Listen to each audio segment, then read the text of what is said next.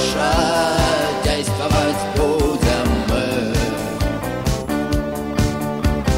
Дальше действовать будем мы. Здравствуйте. Сегодня у нас в гостях очень интересный собеседник, честь собеседница, э, Елена Николаевна Батурина. Елена Батурина – самая богатая предпринимательница России, жена бывшего мэра Москвы Юрия Лужкова. В конце 80-х работала главным специалистом комиссии Мосгорисполкома по кооперативной деятельности, где познакомилась с Юрием Лужковым. Впоследствии вышла за него замуж. В 1989 году основала компанию «Интека». В 90-х годах компания занималась в основном переработкой пластмасс. В 2001 году после приобретения ДСК номер 3 становится крупным игроком на строительном рынке Москвы. Годовая выручка Интека около 1 миллиарда долларов. И мы сегодня встречаемся э, в Лондоне в ресторане Боб Боб Рикард. Э, и, собственно говоря, первый вопрос по этому поводу. Почему в Лондоне, Елена Николаевна, сейчас находитесь? Потому что здесь учатся мои дети. Сейчас учатся английскому языку, а на год пойдут в университет. А, Не могу сказать, что я планировала их отправлять сразу сейчас, но планы немножко изменились, и мы просто ускорили эти события. Я думала, что сначала они закончат МГУ, потом пойдут уже совершенствоваться здесь. Получилось. А они в, э, в школе в каком? Они учат просто в языковой школе язык для того, чтобы сдать э, экзамены на право. A-level вот этот, да, или как? да, Потому что у меня дочка тоже учится в Оксфорде здесь. Да, да, Это. A-level, да? Ну, уже? это TOEFL и level, много Понятно. различных. Им, им- им сколько, извиняюсь, лет? Чтобы... Одной Мне- 17, другой 16. А, ну понятно, у меня 17. Так что. Ну, добро пожаловать Да, в спасибо. BBR. Здравствуйте. Елена Николаевна не шампанское пьет, а, а лимонад, если что. А мы шампанское, нас владелец Леонид угощает Здорово. бесплатно, поэтому пьем. Вы сейчас в Москве бываете часто? Нет, стараюсь в Москве не бывать. Почему? А, Ну, во-первых, чувствую себя некомфортно. Знаете, такое ощущение, как будто город оккупирован, вот так вот по психологии, так по, по энергетике в городе. Ну и, честно говоря, не хочу просто давать э, какие-то поводы совершать глупости. Хорошо, ну вот видите, вот эксклюзивчик есть. А то вот как-то непонятно было, когда все там началось, там отставка мэра, как-то про вас не слышно и не видно. Я вообще был удивлен, что вы в Лондоне вот вас случайно встретили, с Да, удовольствием это- берем интервью. Тут я тоже бываю наездами, на самом деле, и частично... В бываю- других странах? Да, конечно, у нас э, зарубежные офисы, приходится достаточно много ездить, и хочешь не хочешь, часть э, наших усилий перепрофилируется на Запад, и, соответственно, эту работу надо просто разворачивать, это требует времени. Елена Николаевна, а как вы прокомментируете появляющуюся информацию, что некоторые компании хотят купить Интека за вот сумму несколько сот миллионов долларов, я видел, фигурирует. Да? То есть задешево Поступают такие да? предложения? Безусловно, полно. И не первый год. А, Еще в начале 2008 года, еще до кризиса, а, я предупредила весь менеджмент, что, скорее всего, мы станем таким вот вожделенным предметом, который захотят или поглотить, или же приобрести ну, разными способами. Потому что к тому моменту я считаю, что наша компания стала одной из лучших в строительном секторе, и это показывает то, как мы пережили кризис. Пожалуй, лучше нас его не пережил никто. И вот тогда я первый раз почувствовала, что на самом деле мы кому-то стали интересны, потому что Но предлагают мало. А, ну, это нормально, на самом деле, наверное, для людей. Другое дело, кто-то себе позволяет предлагать мало сложной ситуации, кто-то нет. А в чем сложность ситуации? Ну, я считаю, что, безусловно, политическое э, изменение в России и сказался на нашей компании в том числе. Недаром э, вся эта истерия, которая под- поднята в прессе, она же, по сути, бизнеса особо и не, не касается. На самом деле, э, она больше касается такой, знаете, вот связки государства э, и бизнеса, которые пытаются каким-то образом э, обнажить. А, Но проблем не составляет доказать, что это не так. Просто никто не хочет это делать. А, Потому что цель, которая поставлена, она совершенно иная. Никому не интересно, что было на самом деле. Главное, а, что об этом пишут. А мне кажется, не так много про вас пишут в последнее В время. последнее время, да, ну, достаточно было э, Раньше, да? летом и осенью, да. Да, сейчас немножко с- м, стало- градус понизился. Ну, вот знаете, вот скоро у меня вот день рождения, я думаю, к дню рождения точно мне что-нибудь в подарок-то дадут. У нас народ вообще в Кремле А, веселый. сейчас опять будет Forbes, вас опять признают самой богатой женщиной России, и начнется 8 марта Да, опять же. опять же, да. Э, сколько поводов. Да. Ну, во-первых, это не первый раз, как вы понимаете, в моей практике, когда давление такое осуществляется. Пожалуй, такого не было никогда, и даже в 99 году, когда, помните, там Даренко истерично рассказывала различные подробности. Мгм. Кончилось это все ничем в тот раз. Более того, там все обвинения, которые были предъявлены, они закончились вообще письменным из- извинением генерального прокурора мой адрес вообще. Думаю, в этот раз, наверное, такого не будет. Потому что взялись всерьез. Не могу сказать, что я была к этому не готова. Не могу сказать, что я была удивлена, как э, народ там отполз в стороны, чтобы не накрыло вместе с нами. Это вполне Ну, естественно. это нормально для русских Абсолютно, людей. абсолютно. Я думаю, это для всех нормально. Во время бомбежки народ вообще-то Все от ползли. опасного... Все ползли. Э, Рейс отполз. Скажем так, те, кто э, должен был отползти, те отползли. Вот не могу сказать, что кто-то так прям удивился, сказал, ну надо же, человек повел себя совершенно не так, как я о нем думала. Наверное, цену каждому уже давно все знали. Если я об этом знала, если я точно знала, что Юрий Михайлович э, не будет, э, не пойдет у них на поводу и упрется. И, между прочим, это именно за то, за что я вообще его полюбила и вышла замуж, ну что было ожидать? В общем, мы получили то, что ожидали. То есть он пошел на принцип, как бы, потому что у него такой Безусловно. характер. Да, безусловно. А вот я, если честно, впервые в жизни беседую с человеком, который так близко вот к реальному воплощению власти. Потому что для меня Лужков это вот, ну, абсолютное воплощение власти. Я вот- думаю, что вы ошибаетесь. Я впервые. И так он вот сам бы удивился, так рядом бы сижу. вы ему это сказали. Объясню почему. Что Ага. меньше всего э, Юрий Михайлович себя ассоциирует властью. С властью. а, а мне казалось, что ну как он властелин был Москвы Ну, абсолютный, много лет. Он хозяйственник. И вот когда он это говорит, это не ирония, это не рисование, так и есть. Я вот вспоминаю там наше Мгм. советское время, да, э, которое, так сказать, все мы работали на разных предприятиях. э, Это же поговорка, там, тащи с работы каждый гость, ты здесь хозяин, а не гость, он же действует, а не гость, он действовал везде.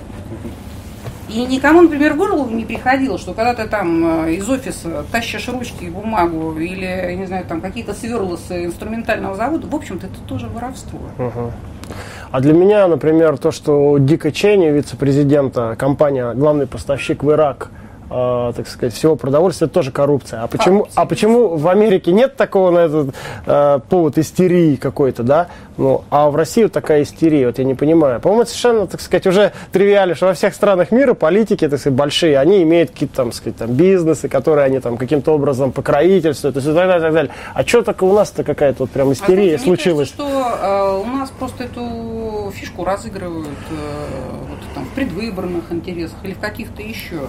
Ну вот, э, не знаю, на самом деле, только наивно, наверное, может рассчитывать на то, что все это затеяно для того, чтобы искоренить коррупцию. Как-то странно все это иначе выглядит, правда, если это для, для этого сделано. Мгм. То есть вот явно этим пользуются для того, чтобы э, ну, показать вот страшную какую-то морду там капитализму нашего. Понимаете, ведь у нас же все время в России э, вместо того, чтобы во главу угла ставить там человека, который что-то хочет сделать по жизни, ставит того, кто делать ничего не хочет. То есть это вот, знаете, вот раскулачивание, оно вот никуда Мгм. не делось, оказывается. Вот столько лет уже прошло, почти сто. Вот мы в нашей передаче пытаемся во главу угла капитализм поставить и предпринимателя.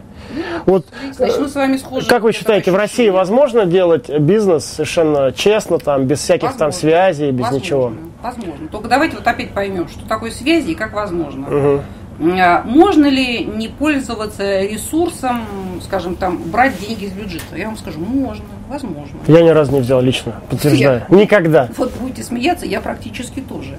Несмотря на все, так сказать, обвинения в том, что мы работаем там на городских деньгах, да, ну, это легко же проверить, на самом Мгм. деле. Посмотрите, там, компании строительные на рынке Москвы. Мгм. И кто сколько... э, Госзаказ гос- действительно очень маленькая доля. этом. просто смешная. Она и то была сформирована в то время, когда мы купили домостроительный комбинат на рынке, и у него уже был сформированный заказ, нам никуда не деваться, мы должны были закончить это и объем.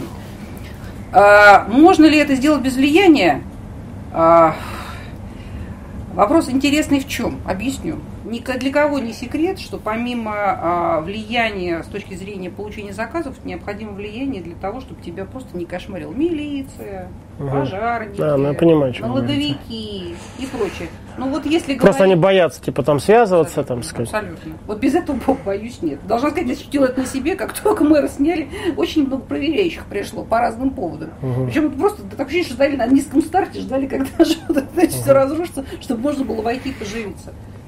А как вы относитесь к заявлению, на мой взгляд, такому, да, которое вызвало большие, большие такие противоречивые разговоры о том, Юрия Михайловича, что если бы не он, то вы бы еще бы более успешны. Это, я считаю, такое было достаточно а, провокационное у него заявление. Оно больше всего вызвало, а, так сказать, у людей а, реакцию. Вот вы к нему как лично относитесь? Я как к нему отношусь, я просто знаю, что если бы Лужков не был мэром, я бы себе позволила гораздо больше, чем позволяла в то время, когда он мэром С точки зрения агрессии в бизнесе, в С точки зрения развитии. агрессии в бизнесе, с точки зрения работы с теми же самыми государственными деньгами и прочее, прочее, прочее. Были Мгм. определенные отрасли, в которые я старалась просто не То есть сдерживающий Того, фактор что- был.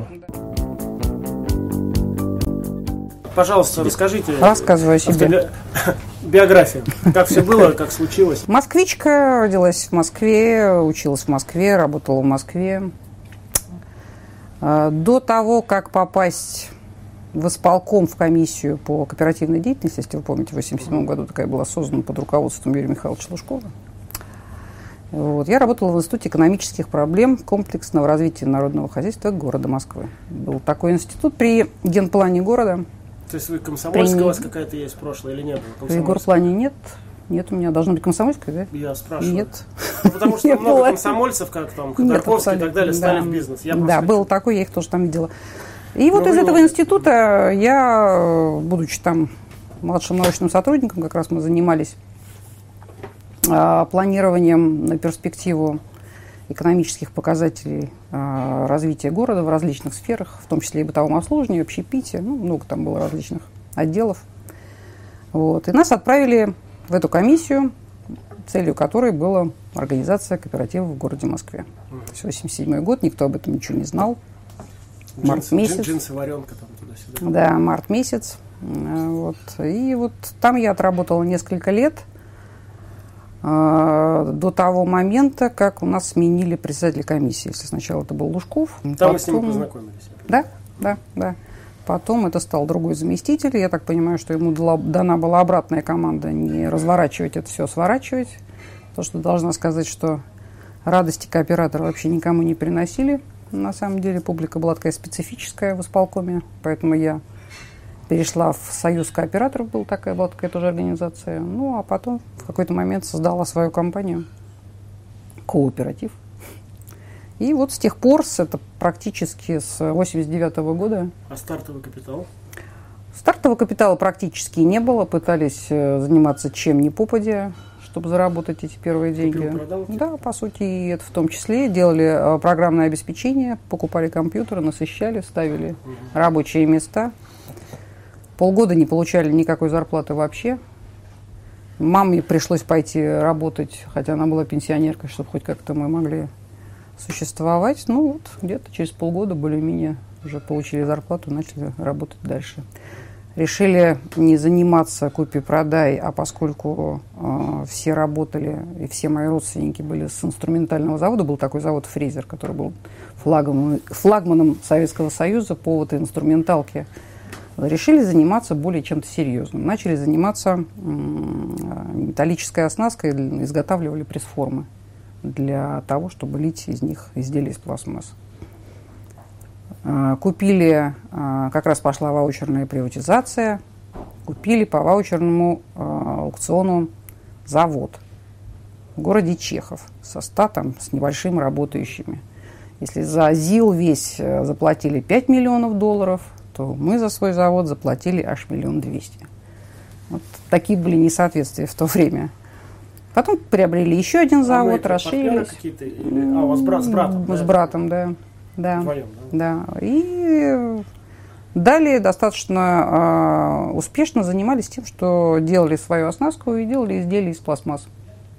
То есть вы поверили в производство, когда все в торговле, а вы в производство Ну, пошли. у нас семья такая заводская, поэтому, в принципе, нам я это помню, было достаточно знакомо. Я все время спекулировал. Ну, вот. У меня знакомые что-то производили, я говорю, какое производство, надо продавать. Ну, это, это- это на самом деле у каждого своя а потом психология. в пельмени пошел и понял, что производство выгоднее, наценки больше.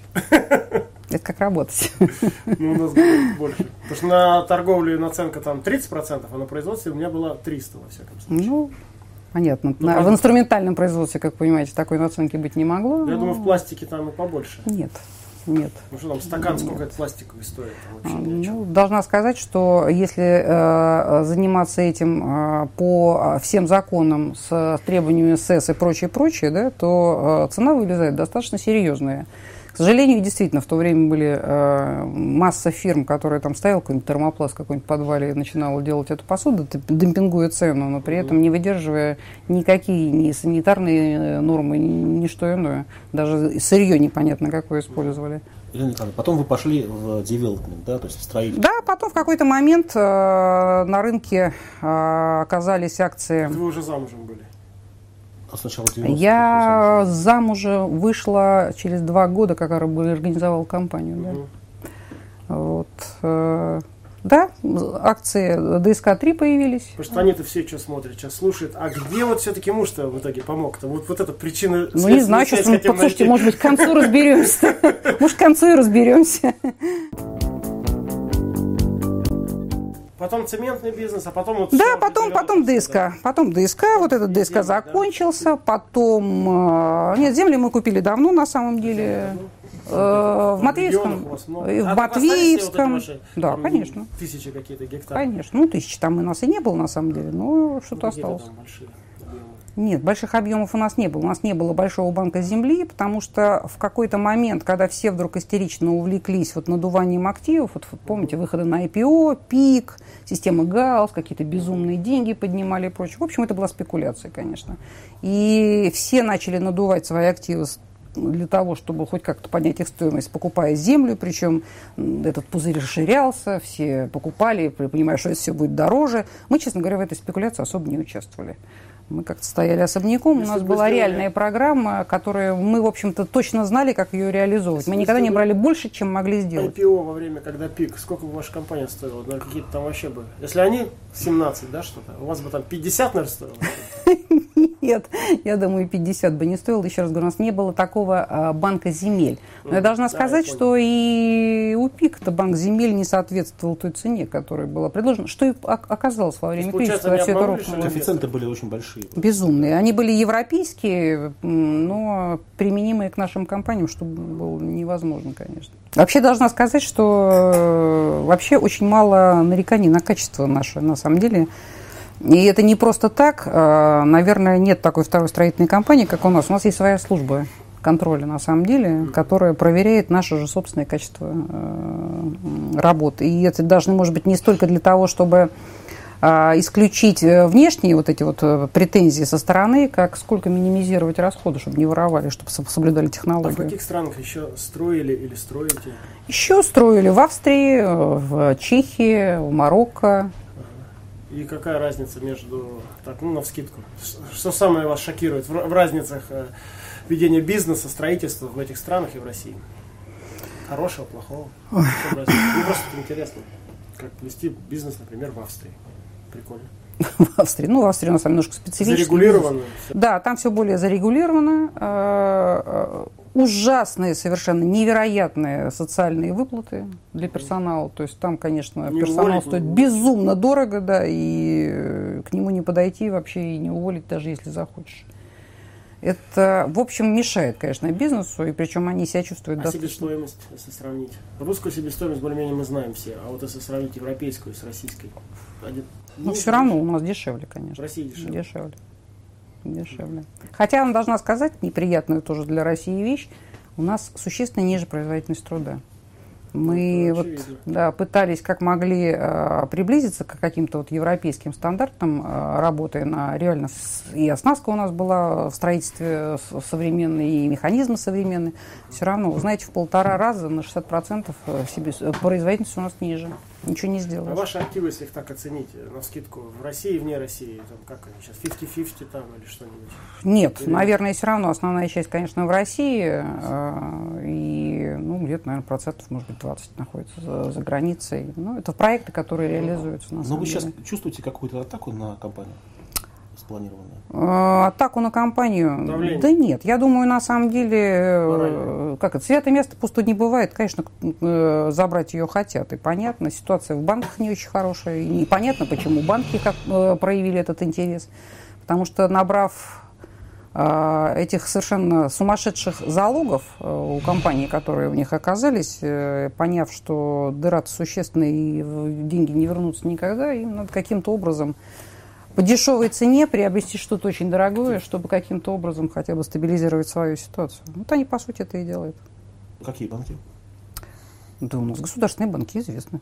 Кто у нас больше всех занимался аккредитованием? Сбер и ВТБ. Вот они, наверное, этим и занимаются. Они хотят, Каждый э, своей... Нет, не могу сказать, что они хотят, но, ну, как вы читали, наверное, в прессе, да, ВТБ Ну, заходы я, я, честно делала. говоря, вот в том-то и нонсенс, что я мало что в последнее время читал. А почему вот мы сейчас сидим, вы такие правильные вещи говорите, а как тут вы не дали интервью, там, ведомости, коммерсант, Когда? ну, вот последнее время. Рассказываю. Возвраща- Вы единственный, кто вас попросил. Возвра- Абсолютно. Или что? Возвращаюсь к э, идее о бомбардировках. Когда бомбят, народ отползает, не берет интервью.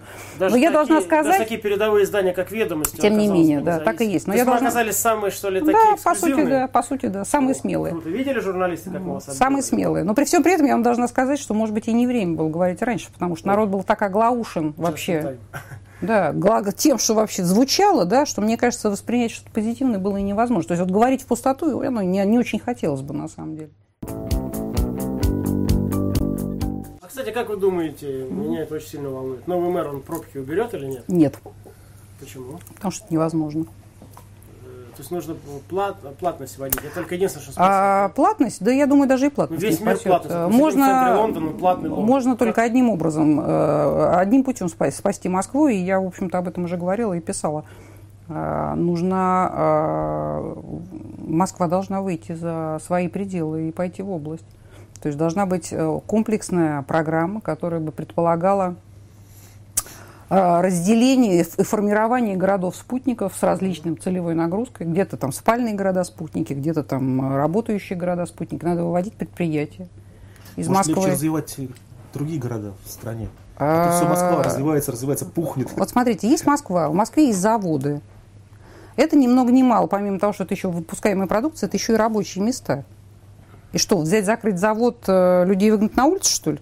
Мне кажется, это не совсем правильно. Гораздо правильнее э, перевести эти заводы э, в какую-то какой, какую-то доступность Это в Московской области, что даст разви- развитие в первую очередь Московской, Московской области, поскольку там появятся эти рабочие места и прочее, и даст развитие города. Не, ну заводы, конечно, нужно выводить. Так же, как я считаю, правильно делают компании, которые выводят колл-центры. Там, э, Абсолютно. Склады, склады. Да и, в общем-то, я должна сказать, что и ряд федеральных ведомств можно вывести. Ничего не случится, на самом деле. Ну, желательно побольше, кстати. Вряд ли они на это пойдут. э, европейские, вообще европейские, кроме американских э, города, да, вот политику. И я сделал вывод для себя лично такой, что пока не закончится этот популизм, социальное заигрывание, то есть не введут плату в центр, платный вес в центр Москвы, не- это нерешаемая проблема. Но никто не смог его по-другому решить. Единственное, как это решается, это ввести, конечно, оплату за вес в центр. Ну, я У не согласна, что это не решается. На самом деле существует еще одно решение этой проблемы. Это выведение столицы в какой-то маленький город. Где это, это, в общем, вы видели по миру уже не раз, да? Крыжок. Ну, это совсем Крыжополь. такое масштабное решение. Проще вести, потому что что они вот прутся там в этот центр, паркуются на своих... так Надо машинах? снизить Нечего привлекательность, привлекательность центра для поездок. Ну, нет, нет такого города, Целей крупного, надо куда убрать. приехать в центр, да, запарковаться совершенно- и пойти я- в Кремль гулять. Ну, это Я почему, я почему и говорю, надо убрать цели, для чего люди едут в центр. То есть это можно только одним способом там, разметать это по территории Сан-Франциско для того, чтобы поехать и погулять по Юнион Сквер и запарковаться пешочком, это ты должен 30 долларов заплатить за пару часов. Ну и везде, там, и в Лондоне 10 долларов, Да. 20. А у нас бросил и пошел в Кремль Да, гулять. абсолютно Ну как точно. это? Несерьезно. При этом еще ты не можешь ее, э, как выяснилось, эвакуировать, несмотря на то, что она перекрыла все движение вообще на, Поэтому на Садовом кольце. В этом, так сказать, только... э, Поэтому я думаю, нет, он не сможет решить эту проблему. Ну, Та- он- он- объективно. Он заложник этой ситуации, если он не решит э, пробки. там, мне- он, мне он кажется- на этом, по-моему, сейчас... Мне кажется, он просто голословно это обещал, Он честно пообещал говоря. всем. Ну, голословно, абсолютно. Значит, он не видит этой ситуации, если он обещает решить проблему с пробками. Жалко. Мне Ну, у меня- хотелось бы, чтобы городом управляли Ну, знаете, более какие-то У компетентные люди. живет, э, у меня мама живет в Тюмени, а, вот, как ни странно, и я туда приезжаю. Реально он в Тюмени сделал нормально с дорогами. Вот это я могу точно сказать. То есть Ну, Собянин в прекрасно. Тюмени там Так с, дорогами, так с дорогами или с пробками? Ну, раз- Потому что во как-то мне трудно случае, там предположить, что в Тюмени были большие пробки. Э, Пробок не было, но он дороги потом понастроил. Это Ну, всё красиво. отлично. То есть это факт. Ну, отлично. я могу Должна сказать, что Тюмень была вообще достаточно богатым регионом всегда, ничего удивительного в этом нет. Это не был же э, э, какой-то э, регион э, банкрот, как Ивановская область, например, да, который вдруг бы вот губернатор Ивановской области вдруг говорит, наш говорит, сделал еще дороги. Мало того, денег нет, еще дороги сделал. Тюмень была как раз одним из самых богатых регионов всегда в России. Конечно, безусловно. А еще вот вопрос про банк, я как э, коллега. Про банк. У вас какой банк? У вас Русский земель. И что там с ним? Какая Ничего, нормально. Он работает? Да. А какая его профиль деятельности? Ну, по сути, это наш системный банк, у нас А, как расчетный центр, я да. понял. Да, нам, говорят, нам так удобнее. Да, нам так было удобнее, мы Чтобы просто никто не видел финансовый поток какой Нет, чтобы они были а, оптимизированы, чтобы не гонять деньги со счета на счет, чтобы они все в одном месте собирались и уже по распределялись так, как нужно нам. И все-таки, если так посмотреть, три года, пять лет, вы себя больше видите предпринимательницей Не цей, так? ницей, в России или все-таки международного масштаба уже? Или за рубежом, в Лондоне? Ну, мы, в общем-то, еще и до всей этой ситуации вышли Детьми? за границу. Понятно. Да, вышли за границу. Поэтому мы, в общем-то, и планировали развивать здесь бизнес. Нам это было интересно. И э, мне кажется, Стабильно. замыкаться... Да, ну, знаете, это какой-то челлендж, просто, между да, прочим, да, для того, чтобы работать по этим законам. Вообще, э, э, интересно ведь работать по законам, а не нарушать закон, на самом деле. Интересно, э, когда тебе предлагают правила игры, а ты э, при этих правилах выигрываешь. Правда, при этом правила не должны в середине игры меняться, на всякий случай, что зачастую бывает у нас. А вы, кстати, как к этому относитесь? Самая богатая женщина России? Вот Ну, коробит или наоборот я, во-первых, во-первых, э, Это наверное, это не так. Нет, во-первых, это, наверное, не так. Я думаю, что есть у нас в России женщины побогаче. Например? Подловил? Нет, не подловил, не подловил, абсолютно. Я думаю, например. что, вот вы знаете, э, я вам отвечу иносказательно, но я думаю, вы поймете, в чем дело. Э, Вот удивительное дело. Ну вот понимаю, вот, например, ясно, что за это время там ездим отдыхать на какие-то курорты, там, да, катаемся на горных лыжах, там, куда-нибудь ездим, там, вот э, летом играть в гольф, еще что-то. Не самые плохие курорты, не самые дешевые места. Но ни разу не было такого случая, чтобы я там не встретила никакого, какого-нибудь там федерального чиновника, например, или губернатора. Законный вопрос у меня вообще сразу возникает. Ну ладно, я вот задекларировал свой доход, я понимаю, на что я приехала. А на что приехали они? Но ведь их же нет никого, ни в списках Форбса, ни в каких-то иных рейтингах. Но деньги-то, наверное, у людей есть, если они позволяют себе отдыхать так же, как я. Но если это так- Не, не самое дорогое, что может быть. Ну и не По самый, сравнению с, должна э, сказать, но тремя не, миллиардами долларов, но и которые не, приписывали. но и не сам, ну, во-первых, было даже 3, 3 миллиона евро, но это не в этом, не в этом Три дело. миллиона евро? Три Или- миллиарда евро. А, миллиард. Значит, должна сказать, что, э, понимаете, в чем дело? Ни разу не удалось мне совпасть с цифрой Форбса. Вы всегда ее оценивали выше? По-разному, по-разному. Или выше, или ниже, по-разному бывало. Тут же тоже, вот, вот знаете, это тоже, вот, между прочим, одна из, один из элементов игры э, по поводу бизнеса и предпринимательства. А, что такое 3 миллиарда долларов активов? Это означает, что если э, все проекты, которые есть в портфеле заказов, будут реализованы к определенному времени, компания будет стоить там энное количество денег. Потом, там, скажем, от 2020 года, сколько компания будет стоить, обратным счетом дисконтируется нынешняя стоимость компании. Соответственно, соответственно, значит, вот сейчас э, в- волюнтаристски изымаются, скажем, из компании определенные земли. Соответственно, этих проектов в компании больше не будет, да? Вот во где деньги тогда. То есть, если бы я в какой-то момент продала эту компанию, наверное, бы это деньги у меня были. Но если мы говорим о том, что эта компания развивается, то этих денег, вот, в общем, по сути-то на ощупь-то и нет. А потом, вот скажите, я вот не понимаю, может быть, вот вы мне, вот вы тоже предприниматели, а что, для того, чтобы спокойно жить, нужно 3 миллиарда долларов? Это что, не- недостаточно меньшей суммы для, для бытовых нужд? Я знаете, когда почувствовал себя богатым? Помню, когда я продал бизнес Дарье за 14 миллионов Абрамовичу. Я такой был богат. Я Ну, сразу понял, видите. что я космонавт. Вот так вот. А я еще прекрасно помню, как я э, на цементный завод э, кредитовалась за взятки 100 люди берут миллионов долларов. 100 миллионов. За 14 уже, во, не Вот. потратить. Ну не потратить, в Правильно, принципе. правильно. Если не покупать там всякую ерунду. Или же, чтобы, если не заниматься бизнесом. Вот мы подходим к другой идее. Для чего же нужны деньги людям? Вот почему там кто-то вот там, да, вот стремится, что, сложить их там, э, как этот скупой рыцарь там в сундук и смотреть на них? Но ведь нет. Ну, когда читаешь Определенные... Викиликс, то шокируешься. Или вот там про Мубарака сейчас сняли, говорят, у него 80 миллиардов. Вот, нет, зачем ему Зачем 80? Я тоже не понимаю. Если они лежат в шкафу, не понимаю, зачем. Другое дело, что э, подобные оцененные компании дают возможность реализовывать определенного масштаба проекты. То есть вот когда была компания, скажем, мы могли, когда-то была компания, мы могли построить, скажем, дом, потом там несколько домов, ну, там много подъездных. Потом компания развилась настолько, что мы э, можем построить целый микрорайон. Вот, в принципе, в 2007 году, до кризиса, потому что кризис, конечно, немножко из- изменил ситуацию, э, компания могла построить целый город.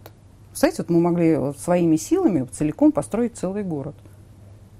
Вот для этого, для этого реально нужны деньги. И чем больше ты, у тебя активов, для- тем больше ты можешь... как э, инструмент для- Абсолютно. Абсолютно. Ты, ты- да, это, это, это не что иное, это как раствор. Деньги это как раствор. Слышал мнение или версию о том, что э, чиновники, там какие-то губернаторы или министры или еще кто-то завидовали Ю- мэру Юрию Михайловичу, потому что он как бы мог на свои, по сути, да, на с- деньги своей жены что-то себе Да. позволять. Да? Да. Например, 50% сам- закона самолет полетит, там, да. полететь. Они должны шифроваться, они должны тихонечко пройти Да. на взлетную посадочную. Причем, заметьте, заметьте, поэтому и как решили эту проблему? Опять же, вы говорю, да, вот сделали так, что у соседа стали хуже. То есть вместо того, чтобы легализоваться и жить как все, они решили, тот, кто им как бельмо в глазу мешает жить почти честно, чтобы люди об этом не думали по-другому, они взяли и убрали.